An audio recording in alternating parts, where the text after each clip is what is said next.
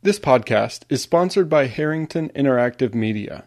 Writing a memoir? Hire Harrington Interactive Media to help you write and release your book, even if it's just for your family to keep your family story alive. See examples and schedule a discovery call at harringtoninteractive.com.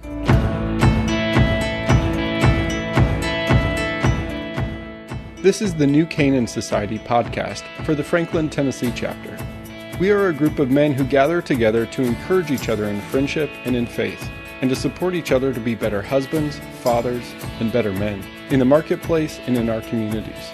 Friendship at NCS happens through our regular meetings in local chapters all across the country. The Franklin, Tennessee chapter meets the first and third Thursdays of each month at Puckett's Grocery and Restaurant in downtown Franklin from 7 to 8 a.m.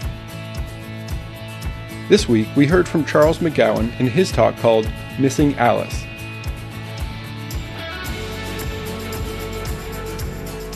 And I wanted to go ahead and apologize for the quality of the sound on this one.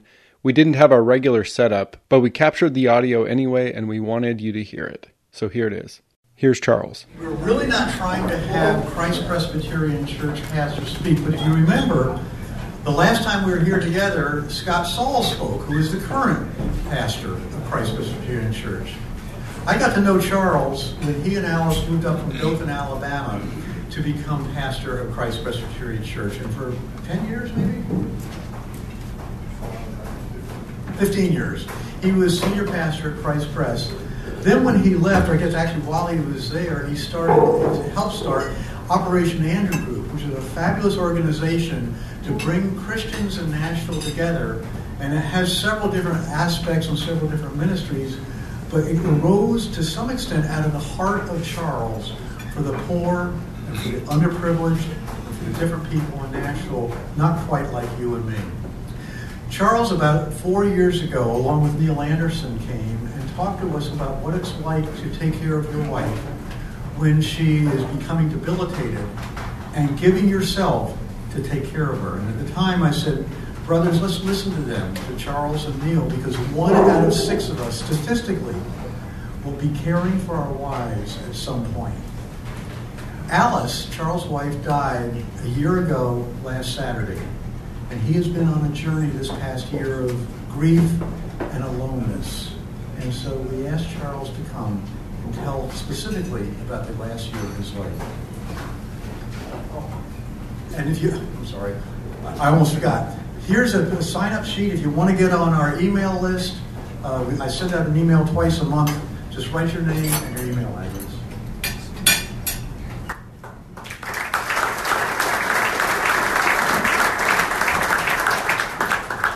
Thanks, Larry. It's a great joy and honor to be here, and um, I'm going to keep my eye on the clock in light of what you said about preachers. Several years ago, I read Nancy Pearcey's uh, wonderful book called Total Truth, which helped me tremendously get a better grasp on the whole concept of a worldview. And Nancy Pearcey says in this book that every person has a worldview conscious of it or not, and that every worldview is an attempt to answer three questions. Question number one How did it all get started? Question number two What happened? What went wrong? And question number three is How can we fix it? Well, those of us who are Christians have a a biblical Christian world and life view and clear answers on all of those questions. Of course, how did it all get started? In the beginning, God created the heavens and the earth, and He created it good. And, uh, and the crowning glory of His creation, the apex of His creation, was man, created in His own image created in such a way that they could have fellowship with God. And then man, created in the image of God, had the capacity to rebel against God, and man did rebel against God. And so what God created got broken. Paul talks about it in Romans chapter 8. Uh, very interesting section there. I think it's 18 through 25 or something. He says that the whole creation groans in travail and pain as a result of the sin. And even we as individuals groan and travail in pain, looking forward to the day when we will be redeemed, which takes us to the third question uh, how can it be fixed? And the answer is the gospel. God set in motion, uh, even uh, at the time of man's fall and the, uh, uh, the penetration of sin into the, into the uh, creation, God set in motion a plan of redemption. And the essence of that plan is embodied in his Son, the Lord Jesus Christ. And through him, uh, everything will be redeemed. We will be redeemed.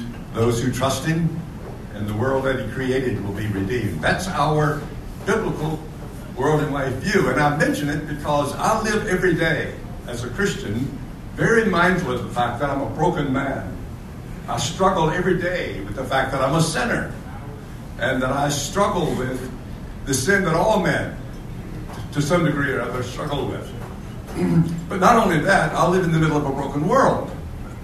And uh, it's broken with regard to uh, the natural order of things, but it's broken in terms of human relationships and uh, governments and institutions and so forth and so on. We live in a broken world. That brokenness took on a brand new dimension for me in about 2007 when Alice was diagnosed with mild cognitive impairment, dementia. And not only did she have dementia, she also had declining general physical health. And so, as I, Neil Anderson and I addressed you about uh, three or four years ago, we talked about what it's like to uh, care for our wives as our primary ministry. Um, and Alice and I learned how to do that. And uh, it wasn't easy.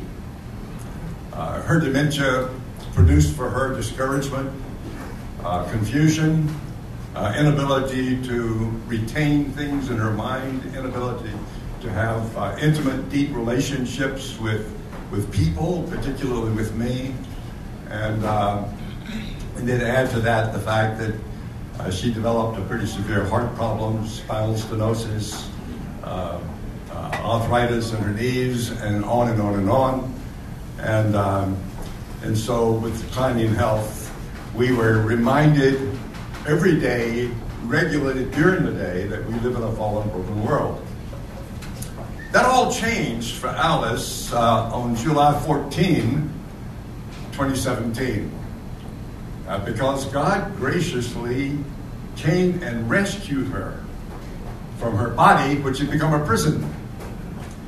And so let me just tell you, Alice is doing great today. Charles is not doing so great. And um, so on that day, I embarked on a brand new journey. A journey I'd never taken before, a journey I hadn't really anticipated or thought much about a journey that um, the major portion of it has to be walked alone, and um, and it's been for me um, an interesting experience. And uh, Larry told me when I asked him exactly what do you want me to say, he said, "Well, pretend, think of yourself as a scout, having gone out and uh, experienced things." and come back and give us a report because a lot of men in the group are going to probably have to experience the same thing one day. So here, here's your scouting report uh, this morning. Uh, several things about my journey. Uh, first of all, I want you to know that it was a very painful and dark journey, and it's marked with lots of hills, lots of valleys. Um, uh, it's kind of scary. I've been on this journey for one year, and I hope that by now uh, I would be able to see a light at the end of the tunnel, so to speak. Uh, but I'm sad to report to you that um, that I'm not there yet. As a matter of fact, to discourage you further, I um,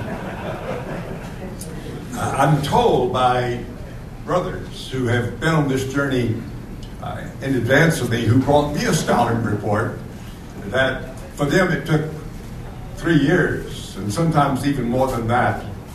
And um, so that, that wasn't very encouraging to me. But I want to tell you that the journey is marked with, with loneliness, with pain, discouragement, um, lots of questions, a lot of heartache, a lot of tears along the way. But also, it's, to be perfectly honest, it has been marked with a lot of positives.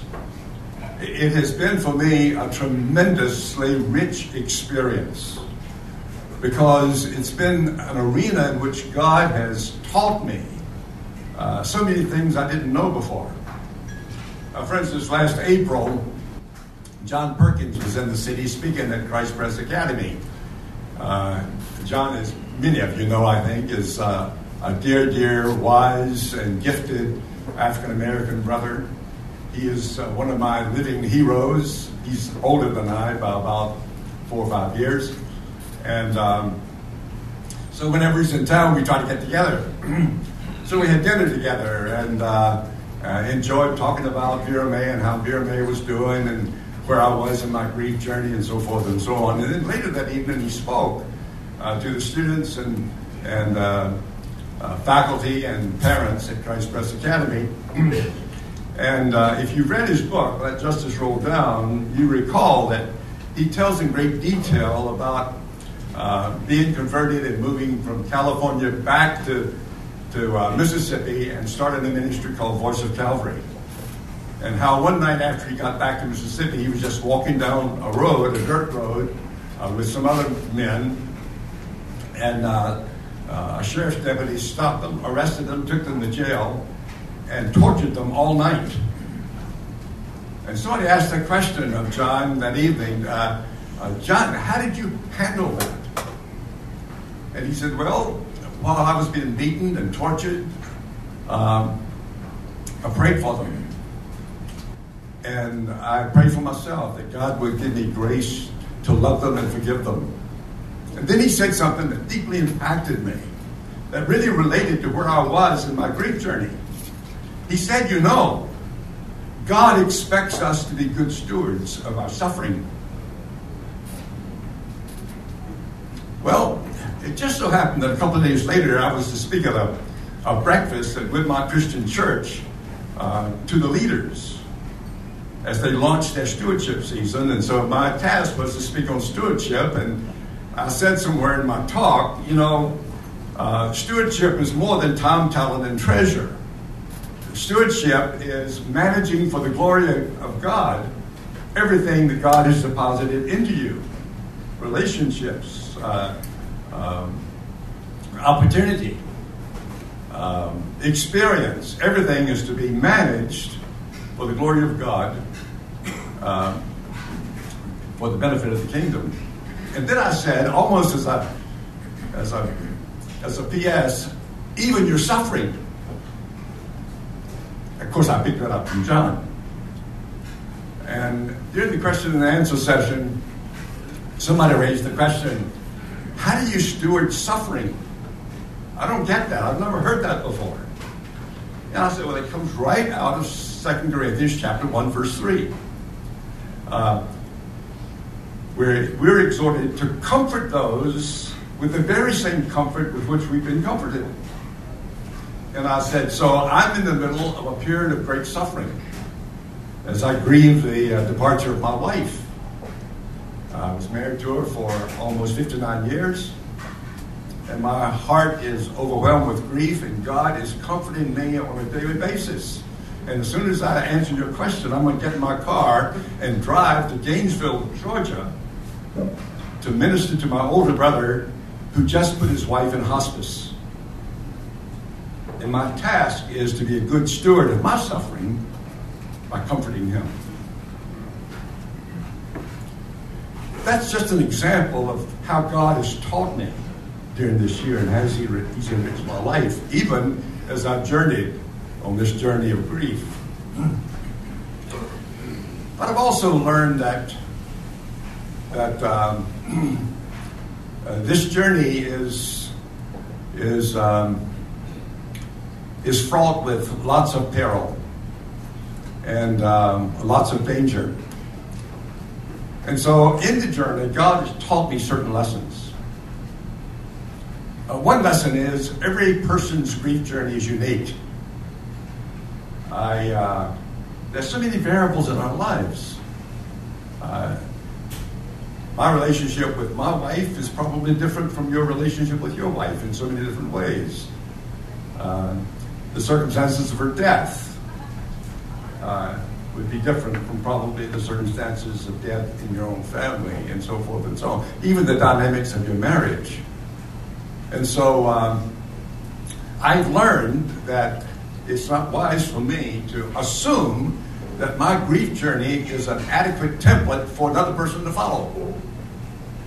And so I usually say to people uh, who are just starting this journey, I don't have any advice to give you except to say just stay close to God.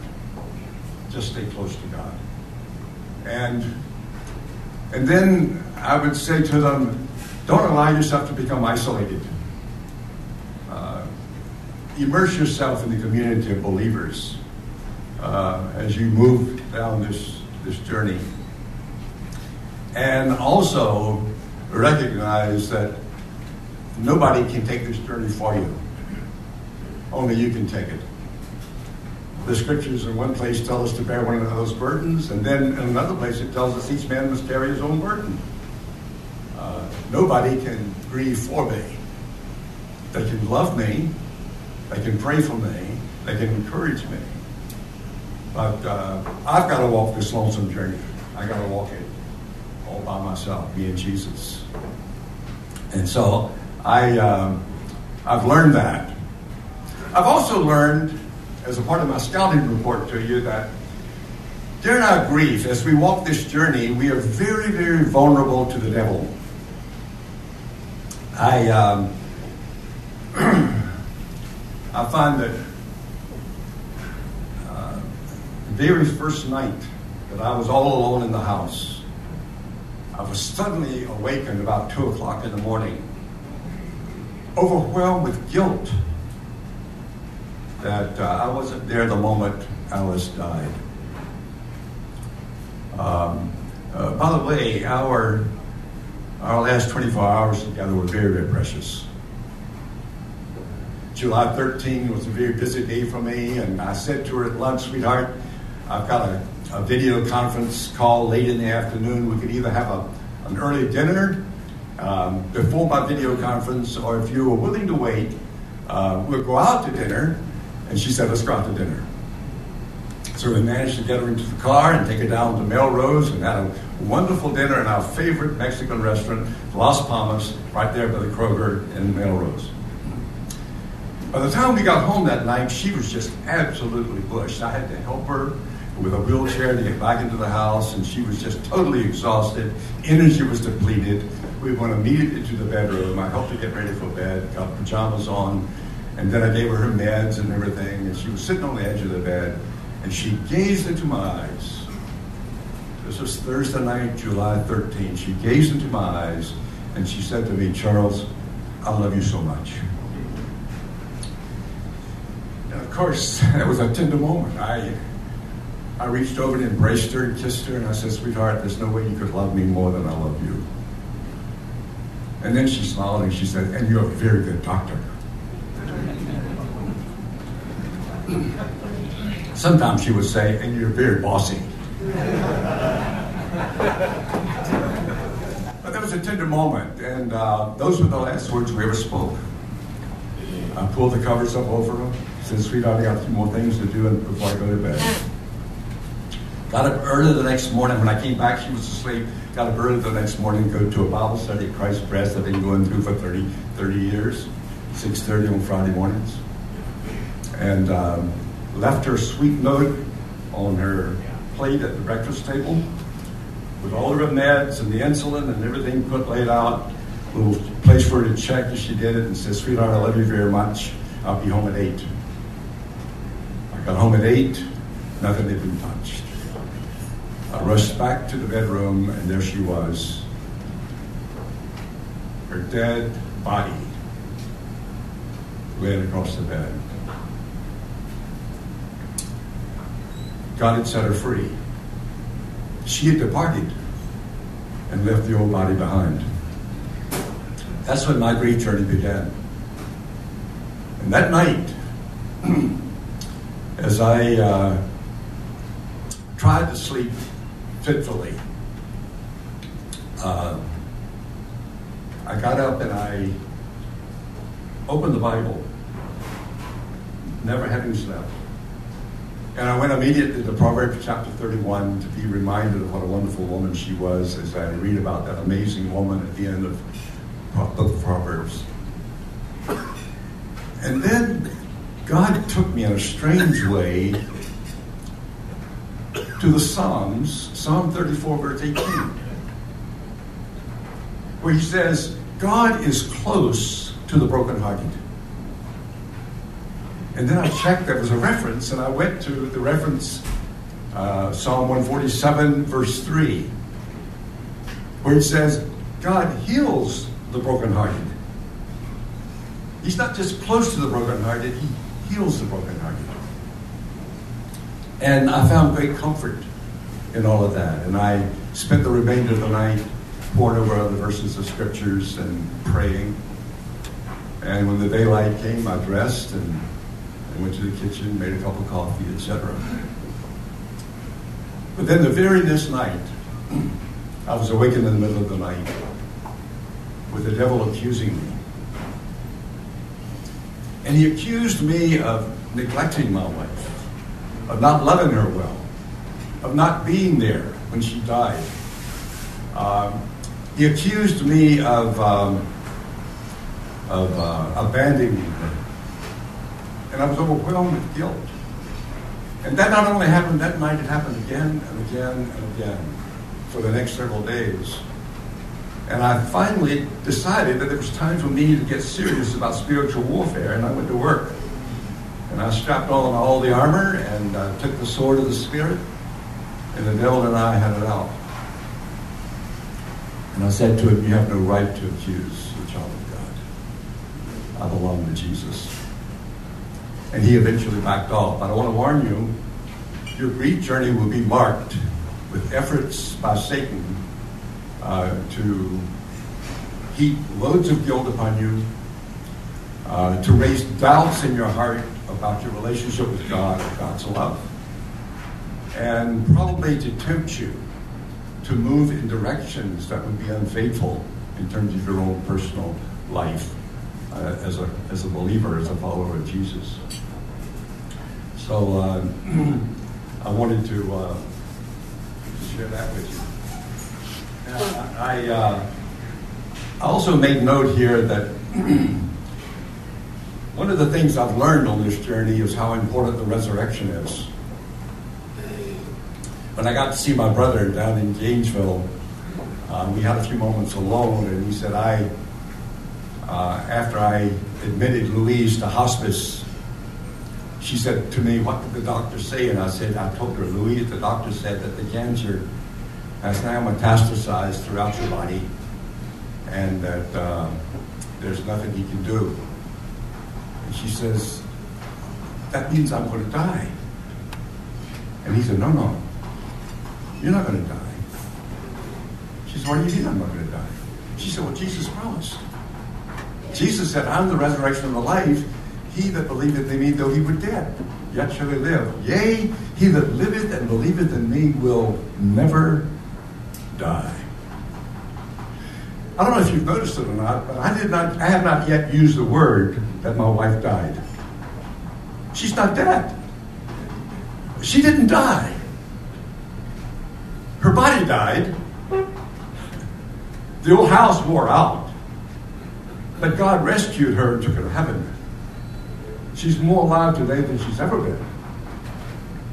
And one of these days, I'm going to be reunited with her. So, in the early part of my journey, I had to go back and revisit my faith. I had to do what football coaches talk about, you know, blocking and tackling, back to the basics. And so I began to wonder is what the Bible said really true? Is Alice really alive? Will I ever see her again? And as I wrestled through that in prayer, I came right back to the question is Jesus lying to me or telling me the truth? Is he creditable or not? And of course, it wasn't a big leap for me to say, I'll trust Jesus. I'll trust Jesus. Jesus not only told me that, but he demonstrated that by his own resurrection. And so I have now elevated in my own theological framework resurrection to a very high place. And if you'll study the book of Acts, you'll find again and again and again, it's not just the death of Jesus, and not just the life of Jesus, it's the life, death, and resurrection of Jesus, which is the heart of the gospel message that the apostles preached.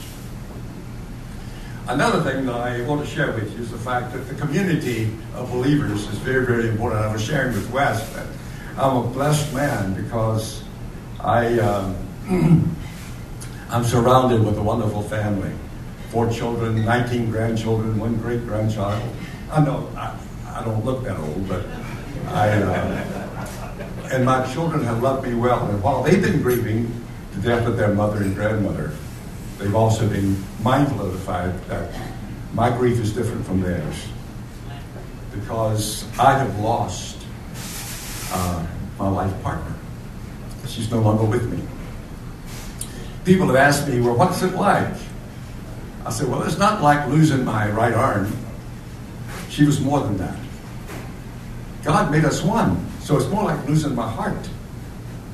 It's what I'm experiencing is kind of like a photograph of, of me hugging and kissing my wife, but she's not there. We became one. And to take her out of my life is to radically change, radically change me and my capacity. She was, for me, the perfect, suitable partner. She was my accountability partner. Uh, God knew my propensity to pry, and so she regularly she would let me know that I'm not as great as I thought I was. and when people would would say great things about me, what a wonderful man Charles is. It must be wonderful being married to a man like Charles. She'd say, No, not really.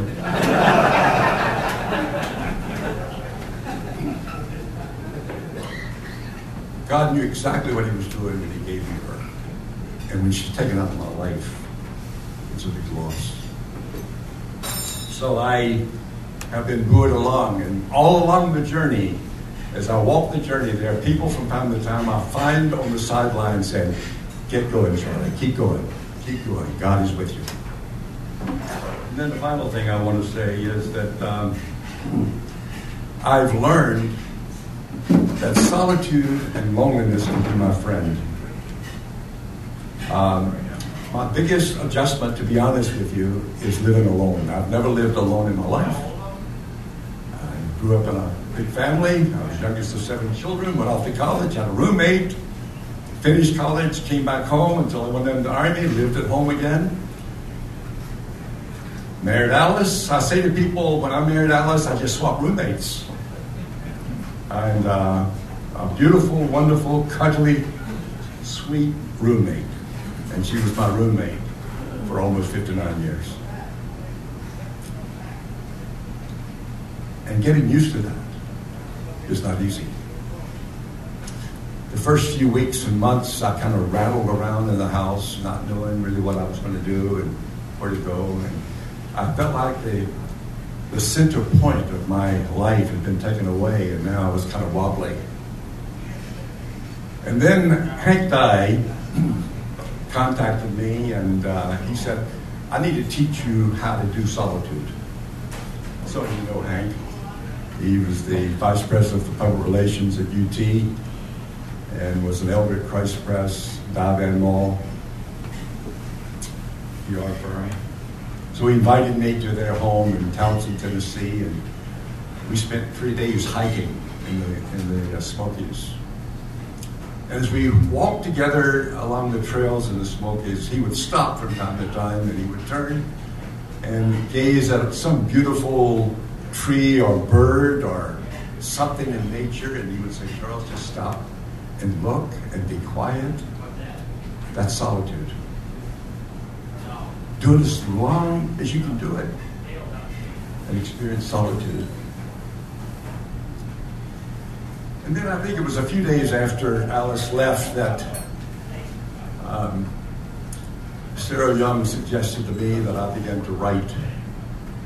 She said, A lot of people have offered to pray. Why don't you just uh, write them a letter? She said, I'm going to take you up on your prayers and I'm going to start writing you periodically a little update on what's going on in my life so that you can pray for me uh, in a more focused way. And so I took her up on that and developed a, a list of about 55 people who had promised to pray for me. And periodically I would write them a letter. It's a wonderful opportunity for me to stop and be quiet and reflect and put in writing the things that God was doing in my life. And so I've learned that being alone and experiencing solitude can have a great benefit in my life. And uh, now I find uh, more com- I'm more comfortable uh, being alone and experiencing solitude. Sitting on my back patio, gazing at the birds as they feed at the feeders, and enjoying the sunsets and uh, the change of the seasons. Well, I I wanted to share with you the fact that I am confident of this that God is going to keep his promise. He's promised to heal the brokenhearted. My heart's been broken. And I'm confident that God is going to heal my heart. I'm confident that I'm going to finish this journey and I'm going to finish it well. And I'm also confident that during the journey, God is changing me, and that when I get to the end, I'll be a different man. I think of Jacob, who encountered God by the brook Jabbok, and God changed his name because he, he had wrestled with God and prevailed. And then we're told that he named the place Peniel because uh, he had met God face to face at that place. And you notice that he was changed in that moment. But also, he left walking with a limp. And, uh, and the limp regularly reminded him of the fact that God had touched him. And I'm reminded of the fact that Jesus, on one occasion, was touched by a woman who pressed through the crowd just to get to Jesus, and she touched the hem of his garment. And she was suddenly healed, and Jesus turned and said, Your faith has made you well, has given you healing. And then over in Matthew chapter 14, I think it's verse, uh, verse 36, uh, we're told that all who touched Jesus were healed. My goal in this grief journey is not only to keep my eyes on Jesus, but to regularly touch him. Because in Jesus, and Jesus alone you find healing for the broken heart. Thanks for listening. Wes?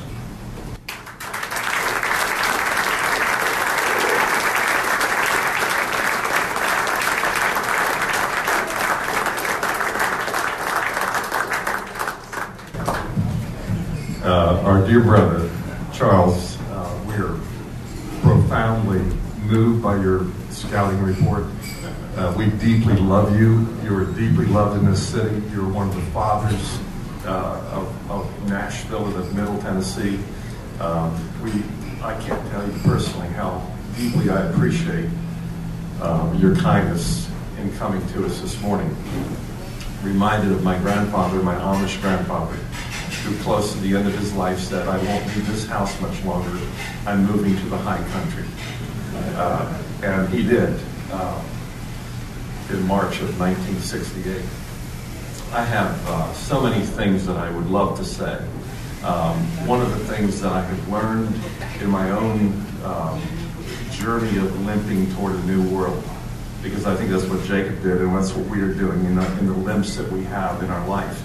Uh, we, we limp toward uh, a better place and toward our healing, uh, um, and it's just a, it's an incredible thing And I have learned that uh, the comfort that I have received uh, while um, the journey is different, every situation is unique, and the lonesome journey for every man has its own uniqueness.